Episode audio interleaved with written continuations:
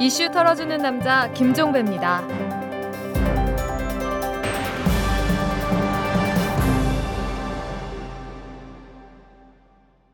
5월 7일 월요일에 보내드리는 이탈남입니다. 청와대와 중앙일보 홍석현 회장이 땅을 맞바꿨죠. 청와대가 갖고 있던 서울 통이동 일대 땅과 홍석현 회장이 갖고 있던 서울 삼청동 땅을 맞교환한 건데요. 이 맞교환 덕에 홍석현 회장이 수십억 원의 차익을 거뒀다고 하는데 더 눈길을 끄는 건 건축 허가입니다. 문화재청이 아주 이례적으로 이 땅의 지하층 공사를 허용했다고 합니다.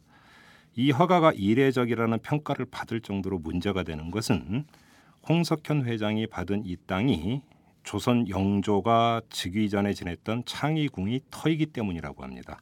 지하에서 어떤 유물이 나올지 몰라서 지하층 신축 허가를 잘 내주지 않는데 유독 이번에 허가를 내줬다라는 것이죠. 문화재청의 이런 행정 뒤에 어떤 힘이 작용했는지 캐봐야겠지만 일단 눈에 띄는 건 아이러니입니다. 홍석현 회장이 이 땅에 지으려고 하는 건물이 재벌가 부인들로 꾸려진 문화유산 보존단체인 아름지기의 건물이라고 합니다. 언론 등에선 지하 공사를 하다가 유물이 훼손될까봐 걱정하는데 정작 당사자는 문화유산 보존단체 건물을 짓는다. 뭔가 어색하지 않습니까? 나아가서 코미디 같은 느낌도 듭니다. 자, 털기전 뉴스로 시작합니다. 통합진보당 이정희 공동대표가 오늘 부정경선 의혹과 관련해서 당 전국 운영위원회가 마련한 쇄신안을 사실상 거절했습니다. 이정희 공동대표는 오늘 오전 국회에서 열린 대표단 회의에서 진상조사위원회 보고서의 철저한 재검증이 필요하다면서 보고서 검증을 위한 생방송 공청회를 8일 개최하자고 요구를 했는데요. 그는 사실관계를 다투고자 하는 것이 아니라 인간의 상식을 진보당 안에 다시 자리 잡게 하기 위한 것이라면서 이같이 주장을 했습니다. 이정희 대표가 말한 인간의 상식이 뭘까요? 민주주의 상식과는 다른 걸까요? 광우병 조사단이 미국에서 현지 조사를 했죠. 한데 이 광우병이 발생한 문제의 농장주와 만나 면담했다라는 당초 정부 발표와는 달리 실제로는 서면으로 문답을 주고받은 것으로 확인이 됐습니다. 농림수산식품부 관계자는 제3의 장소에서 칸막이를 쳐두고 우리가 묻고 싶은 내용을 미국 측 수의사와 농무부 관계자에게 서면으로 전달한 뒤에 답변을 받는 방식으로 면담이 이루어졌다 이렇게 설명을 했는데요. 농장주가 대비마마입니까? 무슨 뒤에 숨어서 한마디씩 던지게 말이죠. 그래도 광우병 대책이 미국의 수렴 청정 결과물 같다는 느낌은 강하게 듭니다. 사실. 참여연대가 오늘 저축은행 사태의 원인은 금융당국의 정책 실패라고 주장을 했습니다. 이 참여연대는 기자회견을 열어서 저축은행들이 생사의 기로에 설 때마다 금융당국은 상호저축은행법에 명시되어 있는 설립 목적에서 크게 벗어난 위험한 수익 사업을 벌일 수 있도록 권한을 쥐어주는 정책을 펴왔다면서 이같이 밝혔는데요. 참여연대는 또 국회와 감사원은 즉각 금융당국의 무능과 의무 해태에 대해서 철저한 조사를 실시해야 한다면서 정책 실패와 부실 은폐에 책임이 있는 모든 관련자에 대해서 민관을 불문하고 지위 고하를 떠나서 엄정히 처벌해야 한다 이렇게 주장을 했습니다. 저축은행에 내려간 금융감독기구 출신 낙하산이 한둘이 아니죠. 이 점을 중심으로 놓고 보면 커넥션도 하나의 원인입니다. 지금까지 털기전 뉴스였습니다. 보고 싶은 것만 볼 것인가? 진실을 똑바로 볼 것인가? 장하준 한국 경제 불편한 진실을 열다. 무엇을 선택할 것인가? 장하준의 명쾌한 한국 경제 해법. 무엇을 선택할 것인가? 도서출판 북키 안녕하세요. 변호사 금태섭입니다. 저는 요즘 이털남 김종배의 누가 거짓말을 하고 있는가를 읽고 있습니다. 날카로운 시선으로 사회를 읽어내는 이털남의 시각. 궁금하지 않으세요? 누가 거짓말을 하고 있는가? 그 거짓말을 발견하는 사람은 바로 이 책을 읽는 여러분입니다. 당대표로서의 책임을 지기 위한 의사결정의 결과로서 한석이 줄어들 수 있게 되어 있죠. 벌을 자청해서 받는 것으로 의혹을 부풀리기만 한 무책임한 문제투성이 진상조사 보고서는 수만 명의 청년 선거인단에게 씻을 수 없는 모욕과 상처를 주었습니다. 통합진보당 사태 끝물을 파행을 거듭하고 있습니다. 통합진보당이 어린이날이었죠. 5일에 이 당권파가 불참한 가운데 전국 운영위원회 전자회의를 열어서 공동대표당과 경선 비례대표 14명의 전원 사퇴를 권고하기로 결정을 했지만 당권파가 이 결정을 거부했습니다. 이어서 당권파인 비례대표 3번 김재현 당선자는 어제 기자회견을 열어서 무책임한 진상조사에 따라 내려진 운영위원회 결정은 철회돼야 한다 이렇게 말을 하면서 비례대표직 사퇴 의사가 없다고 못 박았고요. 통합진보당 어디로 가는 걸까요? 자 오늘은 이 통합진보당의 천호선 대변인을 모시고 말씀 나눠보도록 하겠습니다. 자 어서 오십시오. 예, 안녕하십니까. 복잡하시죠 많이. 예, 뭐 복잡하고 당혹스럽고 음. 황망하고 음. 어떤 단어가 적절한지 찾기 어려운 뭐 요즘 그런 얘기 하죠. 멘붕이라고. 야, 예, 멘탈 뭐 붕괴. 음. 그 비슷한 심정에 가까운 것 같습니다. 그래요. 예. 지금 뭐 천호선 대변인 같은 경우는 이제 은평을 지역구에서 열심히 뛰셨다가 사실은 그 선거가 끝나자마자 지금 이게 이제 본격적으로 불거졌기 때문에 지금 상황이 어떻게 된 건지 정확히 뭐 이 전후 과정을 다 파악을 하고 계십니까 그런저? 어, 보통 이제 언론에 나오고 네. 어, 진상조사단이 공개한 범위, 범위까지는 압니- 압니다. 음, 이제 음. 그 그러나 그 뒤에 이제 뭐 여러 가지 얘기들이 있었겠죠. 예를 음. 들면 진상조사단의 보고서에 들어있지는 않지만 음. 지난 이 비례대표 선거 과정에서 여러 가지 의혹들이 여기저기 튀어나왔었습니다. 그랬죠. 또 일본의 게시판에도 올라왔고요. 근데 근데 저는 다만 그런 흐름들 거기 다 진실은 물론 아니겠지만 음. 흐름들을 신경 쓸 여지 없이 지역에서 열심히 뛰었기 때문에 그런 맥락은 잘 모르고 음. 뚝 이제 선거가 끝나고 나와 보니 음. 이제 이런 결과가 던져진 거죠. 제 음. 입장에서는 좀 그런 당혹스러움이 있습니다. 그래요. 사실은 지금 실타래가 얽힌 것처럼 어디서부터 이게 해결의 실마리를 찾아야 될지 참 그 깝깝한 부분이 있는데 이럴수록 처음으로 좀 돌아갈 필요가 있습니다. 이제 가장 근본적인 문제는 이제 사실 판단의 문제죠. 그이 비례대표 경선 과정에서 정말 이 경선이 잘못된 것인가, 잘못됐다면 어디까지 잘못된 것인가, 그 행위의 정도를 어떻게 평가하느냐에 따라서 해결책이 달라질 수 있는 거니까 여기서 지금 당권파 같은 경우는 조사위원회의 조사 결과에 대해서 상당히 불신을 갖고 지금 접근을 하고 있습니다. 여러 가지 언사들을 종합을 해보면. 예. 근데 단순히 그것을 정치적인 방어 논리로만 해석할 문제냐. 여기에서 일단 가장 기초적인 의아함이 그러니까 일단 싹 트는데 천호선 대변인께서는 조사위원회 조사 결과는 좀 접하셨다고 말씀을 하셨으니까 좀 한번 그 객관적으로 말씀을 해주죠. 조사 결과 조사위원회에서 발표한 내용 그대로 믿어도 되는 겁니까? 이제 차분히 봐야죠. 네. 첫째, 조사 결과에 거짓은 없습니다. 음. 다만 이의제기하는 분들, 의문을 갖고 있는 분들이 조사 결과에서 내놓은 것이 첫째, 부정의 근거가 되느냐 마느냐. 그러니까 팩트의 문제가 아니라 해석의 문제가 예, 그렇죠. 두 번째는 그러니까 팩트가 어떤 건 부정과 아무 관계없는 일일 수 있다는 겁니다. 실제로 네. 그런 사례도 있을 수 있습니다. 예. 두 번째는 그것을 가지고 이 전체를 갖다가 하는 이, 이 13명씩 사퇴시키는 조치에 근거가 될 수 있느냐. 침소봉대 아니냐? 그렇죠. 예. 그런 겁니다. 음. 근데 저는 음 이건 분명합니다. 여기 나온 것이 착오가 일부 숫자상에 있을지 있을지 모르겠지만 예. 발표에서 모든 것은 다 사실입니다. 음. 사실이지만 100% 모두가 부정 내지는 부실의 증거라고 할 수 있느냐 그렇지 않은 부분 음. 또 있을 수 있다는 건 인정할 수 있다고 저는 생각합니다. 결론부터 말씀드리면 예. 그런데 지금 진상조사위원회 조사 결과 내용 이제 언론 보도 나온 것을 보면은 온라인 투표 같은 경우는 하나의 IP 인터넷 주소에서 여러 번의 투표 행위가 있었고 예. 그렇다면 이걸 어떻게 해석할 것이냐의 문제가 있고 그다음에 투표용지 같은 경우는 당연히 이제 투표 관련의 직인이나 사인이 있어야 되는데 아예 없고 띄지도 뜯지 않은 뭉텅이 투표용지가 투표함에 들어가 있고 이런 걸 그럼 어떻게 해석을 할 그게 겁니까? 이제 맞습니다. 그걸 좀 정리를 해야 되는데 하나씩 아주 예. 디테일하게 설명드리긴 어렵습니다. IP 그러니까 인- 전자투표 예.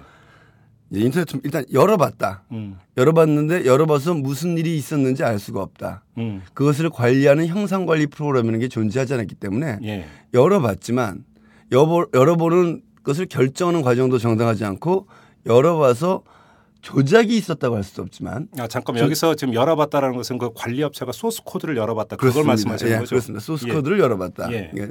열어봤지만 열어봤는데 그 열어본 내용 중에 그 열게 된 과정 자체 정당하지 않았고 선관위 회의를 통하거나 해- 하- 할까 말까 하는 일이거든요. 음흠. 아주 아주 예외적인 경우에 예. 그랬고 그 내부에서 여러 한 작업들의 역사가 남 history가 남아 있지 않기 때문에 음. 무슨 일이 있었는지 알 수 없다. 일단 온라인은 그게 크- 포괄적으로 큰 문제입니다. 열었는데 거기서 조작이 예라서 이제 맞았는지 안 맞는지는 확인할 방법이 없다 이거고. 예, 그리고 이제 그런데 예. 의문스러운 게 분명히 생기는 거죠. 조금 전에 대표적인 이제 하나의 IP에서 여러 명이 투표했다는 겁니다. 여기 물론 반론이 있습니다. 음. 한 가족은 하나의 IP에서 투표할 수 있습니다. 그렇죠. 하나의 저희 이제 당의 특징 중에 하나가 노조 사무실이나 농민의 사무실 같은데 투표함을 설치를 합니다. 예. 또는 거기에 모여서 인터넷 투표를 하다 합니다. 그러면. 하나의 인터넷 IP에서 여러 명의 투표가 나올 수 있습니다. 예. 이것이 이제 반론입니다. 그런데 문제는 음. 그게 아닌 것들을 검증했던 것들이 있는 거죠. 첫 번째는 하나는 하나의 IP에서 주소가 다른 전국의 투표가 있었습니다. 그건 그건 좀 이해할 수가 없는 공개된 자료입니다. 한 40명 정도의 나- 어, 서울, 경기, 인천, 뭐 부산에 사는 부산, 예, 사람도 도 하나의 IP. 서울에 사는 예. 사람도 하나의 IP에서 투표행위를 했다. 그 사례가 하나 있었고요. 그건 이해할 수가 없는 현상. 이해가 전혀 안 되는 현상이죠.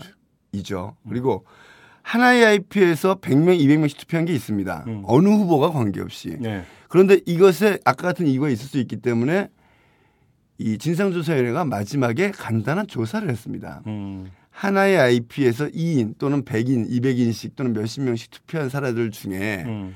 90명을 뽑아서 전화를 걸어본 겁니다. 어. 그랬더니 그 중에 65명이 답변을 했는데 예. 제가 숫자를 외지 않지만 예. 상당수가 나 당원이 아니다. 7, 8명 정도가. 음. 열몇 명이 나는 투표한 사실이 없다. 음. 나는 뭐 인터넷 투표한 일이 없다. 이렇게 음. 나온 겁니다. 이 65명은 엄격하게 따지면 모두가 당원이어야 하고 스스로의 기억에 의하면 아주 특별한 경우는 나는 인터넷에서 투표했다라고 답이 나와야 되는데 유령인 셈이죠. 예, 그렇지 않은 사례가 나온 겁니다. 네. 그래서 이 조사를 붙였습니다. 그래서 예. 대표단에 보고를 했습니다.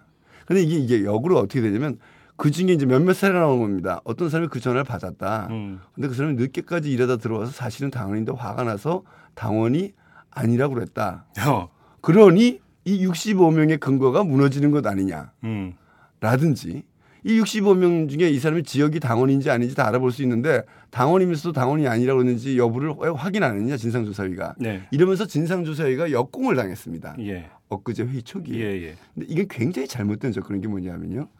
진상조사위는 자료를 놓고 조사를 했습니다. 예. 조사를 했는데 하- 하나의 IP 또는 에서 여러 명의 투표가 있는 사람들 샘플을 조사해서 거의 99%가 어, 맞습니다. 인터넷에서 투표했습니다. 그러면 앞에 IP에 대한 의심이 없어지는 거죠. 정당한 IP 중복밖에 없는 거죠. 그렇죠. 통계상으로 그렇게 되죠. 그런데 65명 중에 상당수가 난 당원이 아니다. 난 인터넷 투표가 안 했다는 것은 기존의 자료 조사를 반증하기 위한 보조적 참고적 수단으로 활용한 겁니다. 그렇죠. 그러니까 당연히 거기에는 일일이 이 사람이 진짜 당원인지 아닌지를 다 물어볼 필요는 없었고 음. 진짜 화가 나서 당원이 아닌 사람들도 있을 수 있죠. 네. 근데 그 사례가 있다 그래서 이 조사가 엉터리인 건 아니고 음.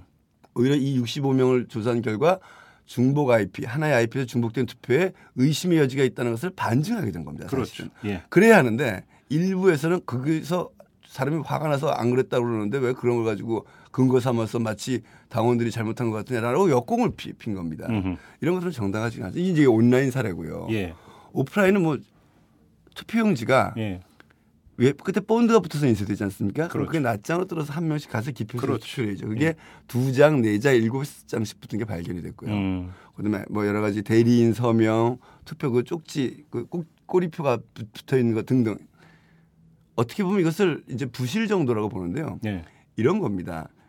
이거는 선거 법의 규정을 위반하는 것들이고요. 음. 위반하게 됐다는 것은 그것은 결국엔 부정선거입니다. 단순한 부실, 네. 덜 관리했다, 행정적 부족함이 아니라 음. 선거법이 위반되게 된 겁니다. 네. 그래서 여기서 우리가 이제 조심해야 될 게 이런 거죠. 선관위의 결론은 총체적 부실이 있었고 음흠. 여기저기 산재된 부정의 근거 들이 네. 발견되었다라는 것입니다. 정확하게 표현하면. 그렇죠. 부실과 부정이라는 단어를 조준우 위원장이 썼었습니다. 그렇습니다. 예. 그런데 그렇다고 해서 조작이 있었다거나 더욱더 음. 조작 조직적인 조작이 있었다고는 진상조사에도 주장하지 않았습니다. 네. 그래서 진상조사에는 이 광범한 부실과 산재된 부정의 증거만 가지고도 음흠. 정당성 전체가 무너진다라는 네. 결론을 낸 거고요. 그거 그러니까 일반적인 민주주의 원리에 입각해서 상식적인 결론이라고 봐야 되는 당연하죠. 거죠. 예. 초등학교 반장 선거에서도 지켜지는 것이 지켜지지 않은 겁니다. 예. 그런데 좀 얘가 여기서 하나 좀 여쭤보고 싶은 게 이제 보통 당내 경선이 있을 때 같은 경우도 선관위에 의뢰를 하는 경우가 종종 있지 않습니까? 관리를. 있습니다. 예. 근데 왜 통합진보당은 그렇게 하지를 않았습니까? 음, 그 뭐 제가 그 사유를 따져 보진 않았지만 예. 선관위에 의뢰를 하게 될 경우에도 선관위도 굉장히 많은 비용이 들 겁니다. 아시다시피 그렇겠죠. 게다가 음. 선관위가 지금 총선을 앞두고 있었습니다. 아, 아, 그 예, 앞두고 예, 당내 예. 경선을 관리해 준다는 게 굉장히 벅찰 거였고요. 음흠, 음흠. 우리 당이 이제 이제 이런 면에서 요즘은 그렇습니다. 왜 이런 부정 부실 선거가 광범하게 발생할 수 있었던 어떤 역사가 있긴 있습니다. 음. 그러니까 이게 진보 정당이니까 많은 사람들의 투표들, 특히 일하는 사람들의 투표를 많이 높이는 게 필요하다. 그렇죠. 러다 보니까 당원이 일정 숫자가 되면 노동조합 사무실이나 농민의 사무실에다 투표소를 설치하게 됐습니다. 일터에다가. 예. 예, 예. 그런데 그렇게 되면 그만큼 거기 선관위원과 음. 투표에 뭐 열몇 명이 20명이 참여해서 20명의 참관인이 다 가야 되는 겁니다. 그렇죠. 원칙적으로. 그렇죠. 근데 사실은 관리 불가능해지죠. 그러다 음, 보니까 음. 그 농민의 사무장이 그 노동조합 사무장이 그 투표소를 혼자 관리하는 양상들이 생기게 되죠. 그러니까 이제 그 진보정당도 보통 진성당원제를 유지를 하고 그렇게 있고 하고요. 예. 그렇게 이제 뭐 어디 체육관으로 모여라 이런 게 쉽지가 않으니까 이제 그 흔히 이제 그 요번에 이게 나오면서 이제 관행이었다는 이야기가 이제 바로 그런 걸 그 얘기하는 대목입니다. 거죠. 네. 음, 그거는 좀 이해는 할수 있겠습니다. 출발은 그러했습니다. 예. 아무튼 그 조사위원회의 조사 결과 부실이었고 부정 선거였다라고 결론을 내렸습니다. 그리고 지금 천호선 대변인 같은 경우도 그런 판단에 동의를 하고 있고요.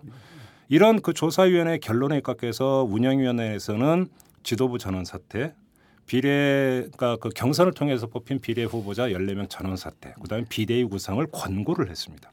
하지만 당권파는 거부를 했습니다. 이러면 풀리는 건 아무것도 없는 거 아닙니까? 예, 뭐 지금 현재로서는 뭐 당권파라는 표현을 쓰죠. 네. 지금 뭐 이제 그 미리 여기서 잠깐 말씀드리면 어, 이 말씀을 드려야죠. 이 문제를 언론의 시각에서나 그리고 음. 현실에 있어 당권파 대 비당권파의 어떤 갈등으로 음. 보시는 건 틀리지는 않다고 봅니다. 그러나 네. 이분의 많은 것들이 좀 왜곡될 수 있습니다. 특히 이것이 당권파 비당권파의 권력 투쟁의 문제로 보거나 음흠. 비당권파가 이걸 기회 삼아서 당권파를 당의 주요한 위치에서 다 몰아내려 한다던가 네. 이런 것들은 전혀 아닙니다. 음. 아시다시피 당권파라고 이름 붙여지는 것이 어, 당에서 굉장히 절대 다수입니다. 사실은 음. 어, 세력상 그렇습니다. 그리고 많은 당원들이 그 당의 지도부를 지지해 왔습니다. 네. 예, 저희들이 지금 보는 것은 만약에 당권파 대 비당권파로 돼서는 당의 혁신이 일어날 수도 없고 네. 비당권파가 당권파를 힘으로 밀어낼 능력도 없습니다.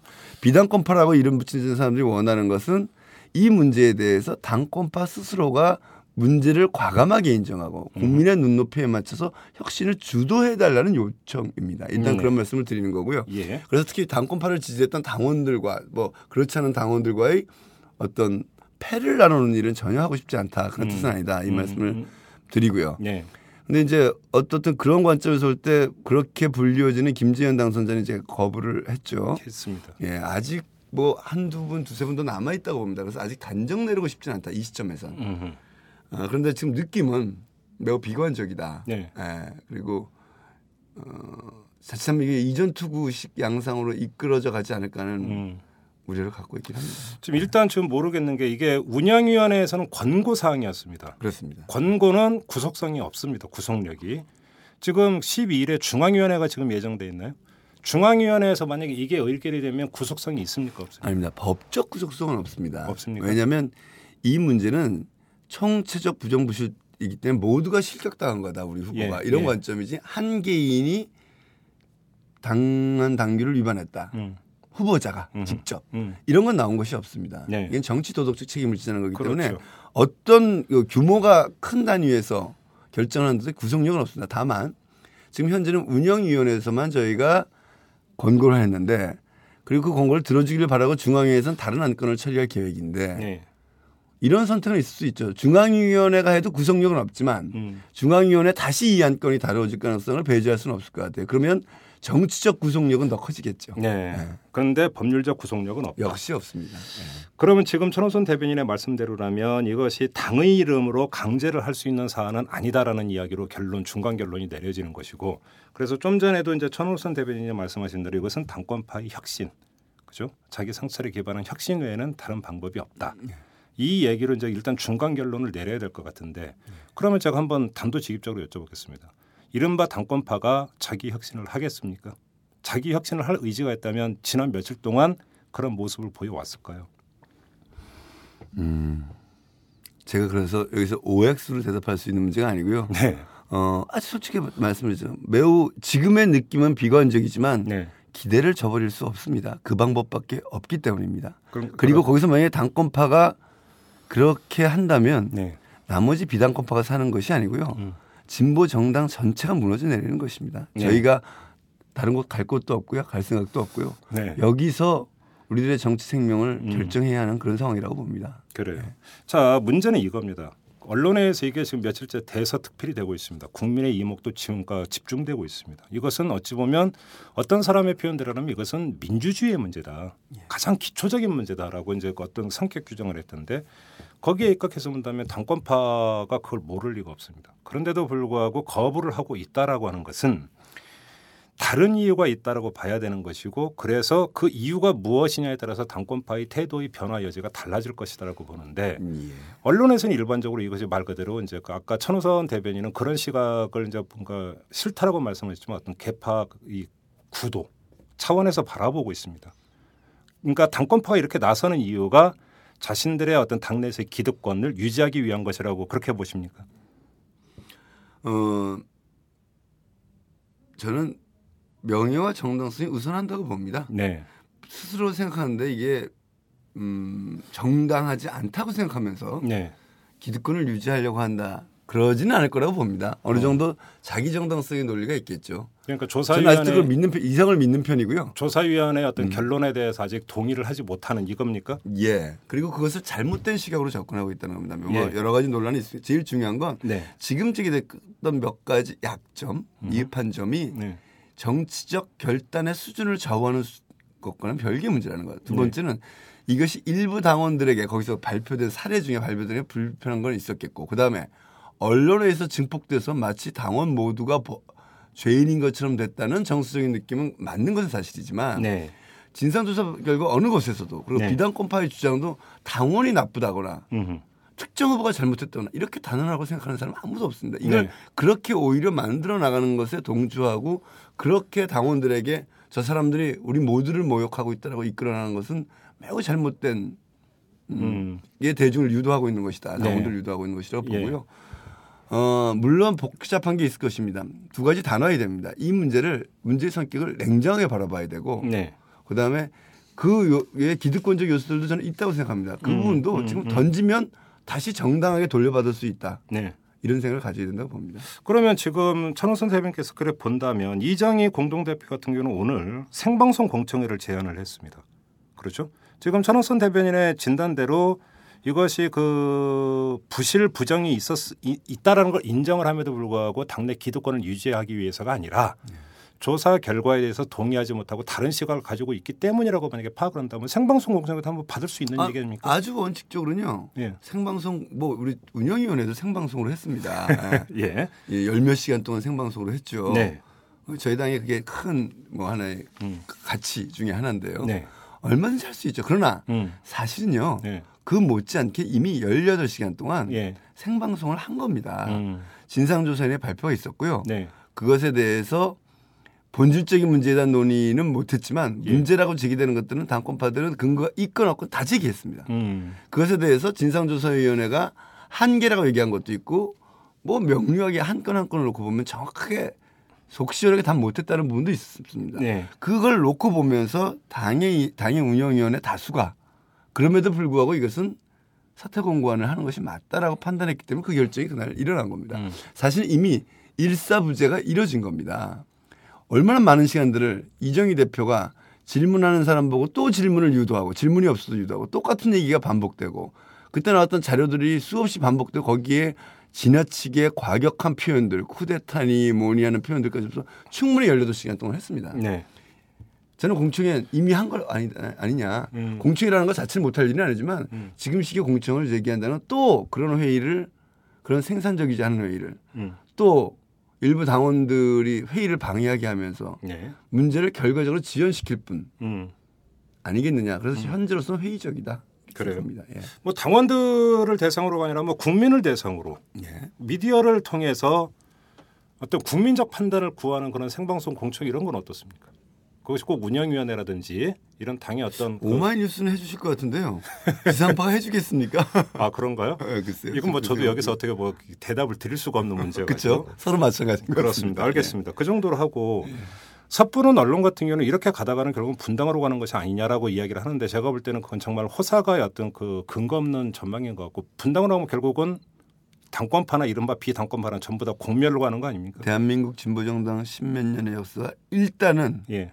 일단은 종지부를 찍게 되는 것이 되겠죠. 그렇게 예, 그렇게 보는 게 순리인 것 같습니다. 그런데 문제는 그러면 당의 틀은 유지를 하면서 어떻게든 해결책은 찾아야 되는 거고 문제는 여기 있는 거 해결책이 안 보인다는 것이 문제 아닙니까? 저는 이제 이것이 유일한 방법은 네. 음, 아래로부터 당원들의 판단입니다. 아 물론 예, 예. 당원들에도 물론 민주노동당 당권파를 지지하고 가까운 당원, 예. 비당권파, 뭐 인천연합, 울산연합, 참여당 출신 다 예. 있죠. 예. 그래서 이게 일단 처음에 정보가 충분하지 않을 때는 자기와 가까운 활동가나 간부들의 의견에 많은 영향을 받겠죠. 예. 그렇지만 이제 아까 이제 생중계 얘기를 하셨지만 생중계를 하고 토론이 되고 예. 이런 과정을 통해서 당원 다수가 결국엔 당 혁신의 핵심이라고 생각합니다. 물론이죠. 그래서 지금 비대위를 만들게 되면요. 진상조사도 좀더 확실히 하고. 미흡한 부분 보완하고 그래서 아, 이 미흡한 부분 때문에 우리가 근본을 다시 뒤집었었어야 되느냐 이런 것도 거- 검증이 될 거고요. 네. 이런 문제가 생긴 것 속에 우리들 내부에 음흠. 당원들도 스스로 용인해온 관행 음. 이런 것들에 대한 철저한 자각 음. 이런 것들이 뭐 지금 현재 6월 말까지 새로운 지도를 구성하게 한 달 늦춰놨습니다. 네. 지금 두 달의 과정을 비상대책위원회가 철저한 자성의 프로그램들을 진행이 음, 되고 음. 그 자성과 새로운 개혁에 대한 프로그램에 당원들이 다수가 공감한다면 음. 당의 지도부 간부 몇 명이 중요한 게 아니라 그분들에 의해서 새로운 당의 리더십을 6월 말쯤 세운다면 음흠. 가능성이 있는 것 아니겠는가 이렇게 봅니다. 지금 말씀을 듣다 보니까 이런 방법은 없는 건가요? 그러니까 또 그리고 안에서 논의가 안 됐나요? 일단 지금 공동대표단 저는 사퇴를 하고 비례대표 같은 경우는 언제라도 사퇴할 수 있는 거 아닙니까? 그렇습니다. 그러니까 뭐 19대 국회가 개원된다고 해서 그것이 4년 내내 가는 건 아니니까 일단 그건 유보를 해놓고 그러면 비상대책위원회를 중립적으로 꾸려갖고 그래서 당권파에서 지금 조사 결과에 대해서 동의할 수 없다고 한다면 다시 처음부터 한번 같이 공동 참여를 하는 듯 해가지고 처음부터 다시 한번 엄밀하게 한번 따져 들어가는 이런 과정을 거치는 건 어떻습니까? 근데 이렇게 보셔야죠. 음, 이 상태에서 네. 심각한 부정과 부실까지 나온 겁니다. 음. 조작, 조직적 조작, 음. 조직적 부정까지는 없지만 네. 부정과 부실이라는 건 피할 수가 없는 겁니다. 그건 그렇죠. 기정사실이다. 네, 기정사실입니다. 예. 그런 상태에서 국회에 들어간 국회의원이 음. 어떻게 활동할 수 있을까요? 한 네. 달이 될지 두 달이 될지 모르겠지만 음. 국민 앞에서 음. 그리고 그 사이에 국민들은 아 저 사람들이 진실을 하기 위해서 굉장히 오래 밝기 위해서 오랫동안 노력하고 있구나를 볼 거예요. 아니면 저렇게 한데도 어떻게 뻔뻔하게 의- 국회에 나와서 의정 활동을 하고 의- 국회라는 게 뭡니까? 네. 민주당도 비판도 하고 한- 새누리당도 공격도 할 텐데 네. 그것에 국민들의 납득력 납득이나 설득력이 있을까요? 음. 이런 근본적인 고민이 있는 것이죠. 음. 네. 그러니까 그래서 이것은 범죄자를 하나 지금 재판을 하는 게 아니고요. 예. 심각한 문제에 대한 정치적 결단하는 정당의 정치적 행위인 것입니다. 예. 예. 그러면 지금 검찰에서 수사 들어간다고 했습니다. 검찰이 수사에 나서는 문제를 어떻게 보십니까? 어, 뭐 법적으로 가능할 수 있고 뭐 우익 단체들 뭐 유령 단체 같은 단체가 고발을 했다고 합니다. 네. 그래서 검찰이 수사에 들어오는 의도에 대해서 예.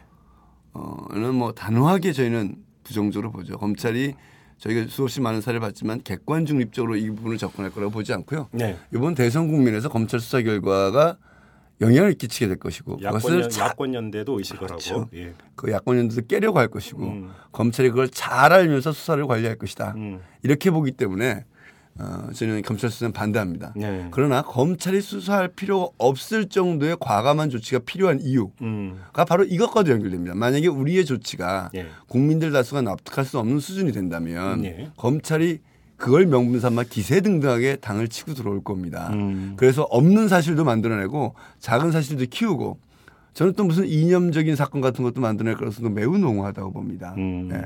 그렇기 때문에라도 검찰에 대항하기 위해서라도 저는 과감한 정치적 결단 음. 필요하다고 생각합니다. 지금 천원선 대변인과 말씀 나누고 있는데 정리를 하면 해결책은 사실 아주 구체적으로 이러이러한 플랜이 있을 수가 있다라는 해결책은 사실은 보이질 않습니다. 솔직히 이야기를 해서 추상적으로 당권파의 자기 혁신이 필요하다라는 이야기, 그다음에 말 그대로 이제 가장 그 기층에 있는 당원들로부터 올라오는 규정력, 밑으로부터의 규정력 이 두 가지를 언급을 하셨는데 이건 추상적이 그러니까 사실은 원칙적으로 맞는 이야기지만 사실 또 추상적이기도 합니다. 실제로 이것이 현실화할 조짐을 혹시 조금이라도 발견을 하셨습니까? 그러니까 이런 거죠. 그러니까 지금 아까 요약하지만 첫 번째 당권파의 자기. 혁신, 예. 아니면 당원으로부터의 아래로부터의 혁신의 바람. 그렇죠. 이 두 가지가 선거가 없으면 어렵습니다. 아 그렇습니까? 그러니까 지금 아까 제가 말씀드렸던 건 6월 말에 어떻든 당 지도부 선거가 있습니다. 네. 당 지도부 선거가 있기 때문에 구체적으로 어떤 당의 지도부를 결정하게 되지 않습니까? 음, 음. 이 비대위의 활동, 네. 혁신파 내부에서의 어떤 일부러 뭐 몇몇 분들은 저희 생각에 동조하는 분들도 있어요. 음. 예. 변화 그리고 당원들의 흐름들을 잘 정리해서 선거란 과정을 통해서 당을 정립할 수 있다면 음. 음, 저는 뭐 가능할 수 있다 이렇게 보고 있습니다. 근데 당 그 전 그러니까, 그러니까 당 대표 경선이라고 하는 것은 이번 문제가 일단락된 후에 이루어지는 후순위 작업 아닙니까? 그게 아마 겹쳐져 있을 것입니다. 그렇습니까? 예, 아마도 지금 앞으로 두 달간의 기간인데요. 예. 두달 뒤에 투표가 완료된다는 것이 선거가 두 달 뒤에 시작되는 게 아닙니다. 약한 달여 지나면 투표 과정이 시작됩니다. 음. 네. 여덟 개나 뽑습니다. 대표, 현행 당원 개정 안에 의하면 대표, 음. 최고위원, 시도당 위원장, 시도당 부위원장, 지역위원회 위원장, 부위원장, 중앙위원, 대의원 전체적으로 완전히 대기구서부터 네. 당 지도부까지 가 있기 때문에 예. 그것이 이제 6월 초에 시작되기 때문에 음. 예.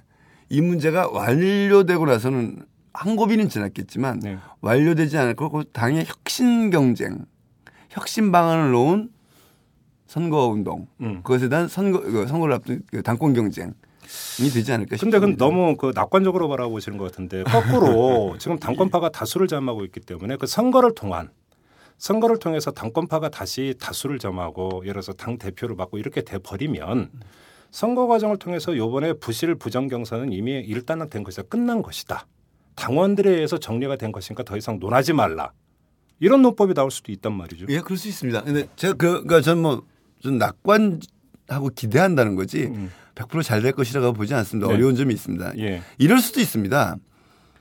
소위 이 지금 말씀하신 당권파 내부에서 네.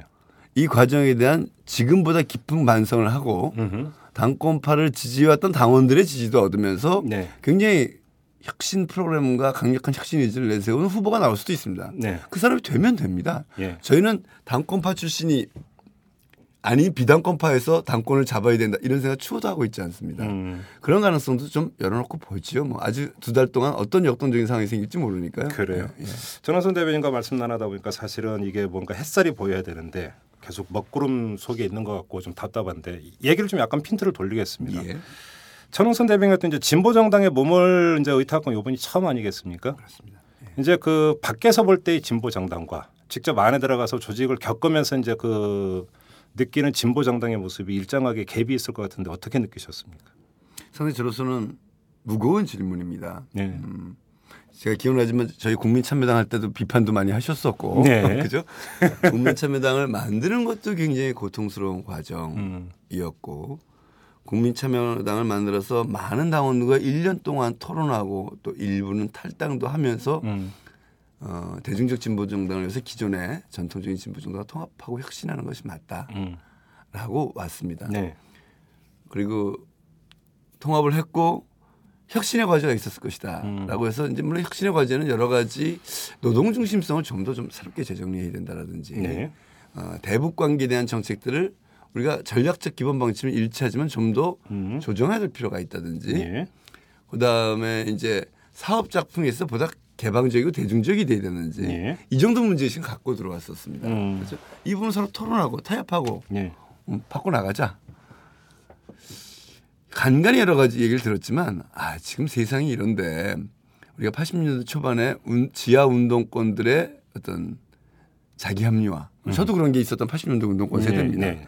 이런 것으로부터 이제 많이 벗어나 있으려니 생각을 했습니다. 음. 근데 와서 보니까 바깥에서 보던 것보다 놀라웠던 거죠. 예, 그게 좀 강하게. 유지되고 있었습니까? 어, 예, 그러니까 이런 거죠. 선이 사실은 초등학교 반장 선거에서도 지켜줄 게안 지켜지는 건데 음흠. 이게 문제가 있다는 걸 이분들도 몰랐던 건 아닙니다. 음. 근데 이걸 과감하게 끊기 위한 어떤 혁신의 노력도 해오지 않고 방치해 왔던 상태에서 네. 이제 좀 더 큰 대중적인 진보 정당이 되는 과정에서 이게 드러날 수밖에 없었던 게 이제 지금 보니까 예고돼 있었던 거죠. 음. 하여튼 제가 생각했던 것보다는 충격적이었습니다. 충격적이었고 네. 어, 우리가 생각했던 것보다 혁신의 과제가 더 만만치 않겠구나 음흠. 이런 느낌을 갖고 있습니다. 그러나 그러나 진보 정당과 뭐 조금은 뭐라 그럴까요? 진보적 자유주의적 진보 정당 정치 세력이랄까 이 합쳐서 음. 대중적 진보 정당으로 향해서 나가자는 큰 틀의 방향은 지금도 틀린 것은 아니었다. 음. 저는 그렇게 생각합니다. 그러니까 그런 이런 얘기를 이제 그 우스갯소리로 많이 하지 않습니까? 이제 국회의원 한 사람 한 사람을 보면 국회의원 하기 전에 참 그러니까 사회에서 잘 나가고 성공하고 똑똑하다고 평가받던 사람들이었는데 왜 국회가 가면 저런지 모르겠다 이런 얘기 우스갯소리로 많이 하거든요. 네. 결국은 그 이야기는 한 개인으로서는 돌파하기 힘든 조직의 논리, 그렇습니다. 조직의 문화 이런 것들이 있기 때문 아니겠습니까? 마찬가지로 천호선 대변인이나 더 범위를 넓혀서 국민참여당 출신들 같은 경우도 결국은 진보정당 안에 있던 기존의 조직 논리와 조직 문화를 돌파하기는 너무 역부족인 거 아닙니까? 그러면 그렇게 본다면 능력의 한계 느낍니다. 음. 아, 솔직히 그렇습니다. 이게 우리나라 정치 개혁의 문제는 국민들은 잘 모르겠죠. 국민들은 뭐 왜 니들 당 나눠, 너왜 당을 합쳐, 네. 후보 하나로 만들어 이렇게 말씀하시지만 대한민국 정치 개혁의 핵심적인 문제는 정당 개혁의 문제입니다. 그렇죠. 그러니까 여야의 정당이 안정화되고 서로 쌓여왔던 국정 운영 경험이 당에 축적이 되고 음. 그렇죠. 그리고 굉장히 좋은 정당이기 때문에 국민 앞에 내놓기 전에 당내에서 충분히 검증된 후보를 내놓고 네. 국민 앞에 인상이 좋아서 이미지가 좋아서 20일 만에 후보가 되는 게 아니고요. 음. 그리고 그 당의 문화가 매우 건전해서 누구에게나 기회가 주어지고 네. 개방적이고 예. 토론하고 경쟁하고 타협하는 음. 이런 정당을 만들게 되면 지금 뭐 하물며 강용석 문제니 뭐 이런 문제들이 다 해결이 되는 겁니다. 정당의 추천자를 신뢰할 수 있게 되는 거죠. 그렇죠. 기본적인. 그렇죠. 근데 우리는 한 정당의 추천자를 신뢰할 수도 없고 그 개인 그 정당이 국정 운영 경험을 축적해서 그 사람에게 투영하고 있지도 않고 그래서 음. 큰 소리는 쳤지만 들어가면 타협하게 되고 음. 정당은 뒷받침해 주지 못하고 뭐 이런 이런 문제. 저는 의외로 대한민국 정치 개혁의 핵심은 안정되고 현대적이고 건전한 정당을 아- 만들어내는 것 그런 음. 제도를 만들어내는 것이 있다고 보는데요. 지금 이 대중적 진보 정당이 바로 그런 걸 만들려는 과정이었던 과정인 거죠. 네. 그렇게 보죠. 그래요. 우리 천호선 대변인이나 나가서 유시민 공동대표 같은 경우는 말 그대로 간판급이니까 책임성이라는 게 있습니다. 그래서 네. 어찌 보면 선택의 여지가 없죠. 그러니까 운신의 폭이 더 없습니다. 그- 그런데 유시민 공동대표는 천호선 대변인과 함께 그 이제 통합진보당으로 이제 그 당적을 옮겼던 과거 국민참여당 당원들 이번 일을 겪으면서 혹시 그들의 동요나 이탈은 없습니까? 동요가 있죠. 음. 어, 아까 말씀드린 분노와 당혹감. 네.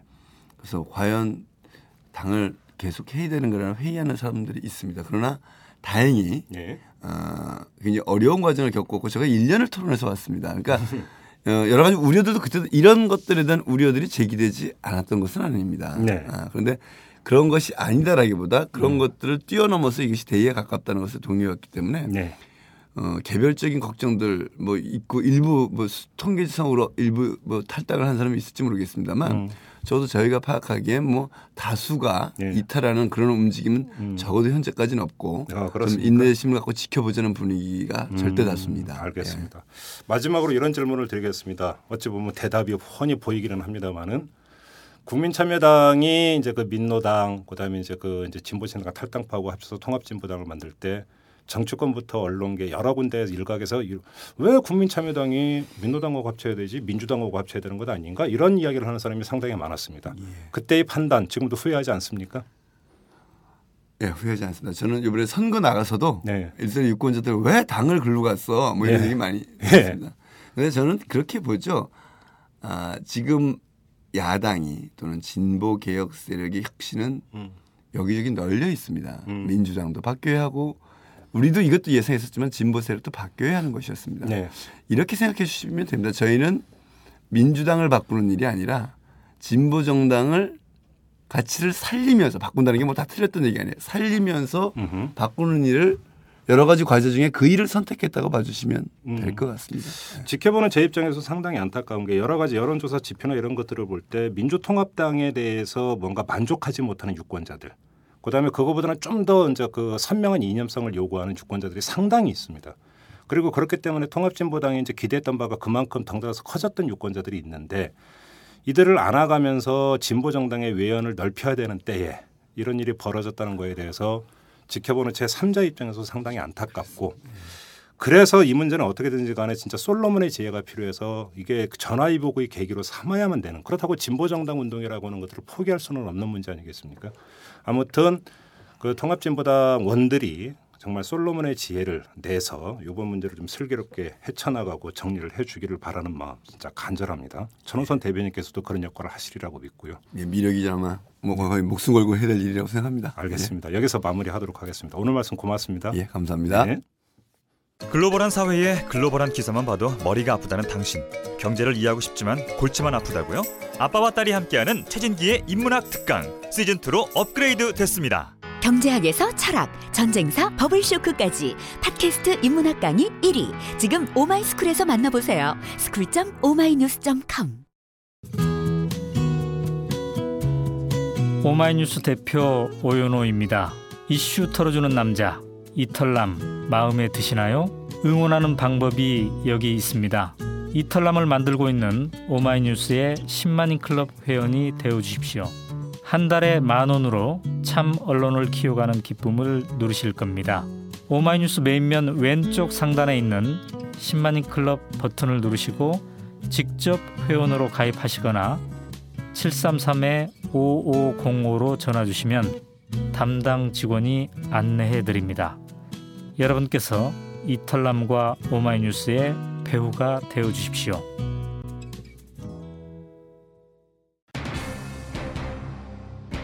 천호선 대변인과의 인터뷰 말미에서도 말씀드렸듯이 진보 정당 운동이 여기서 끝나서는 안 됩니다. 진보 정당은 당원 그들만의 것이 아닙니다. 기성 정당을 통해서는 삶과 가치가 구현되지 않는 다수 국민의 희망이기도 합니다. 부디 현명한 해결책을 찾아서 전화 유혹의 계기로 삼기를 바랍니다. 비온 뒤에 땅이 더 굳어지는 법 아니겠습니까? 이만 마치겠습니다. 지금까지 이탈남 김종배였습니다.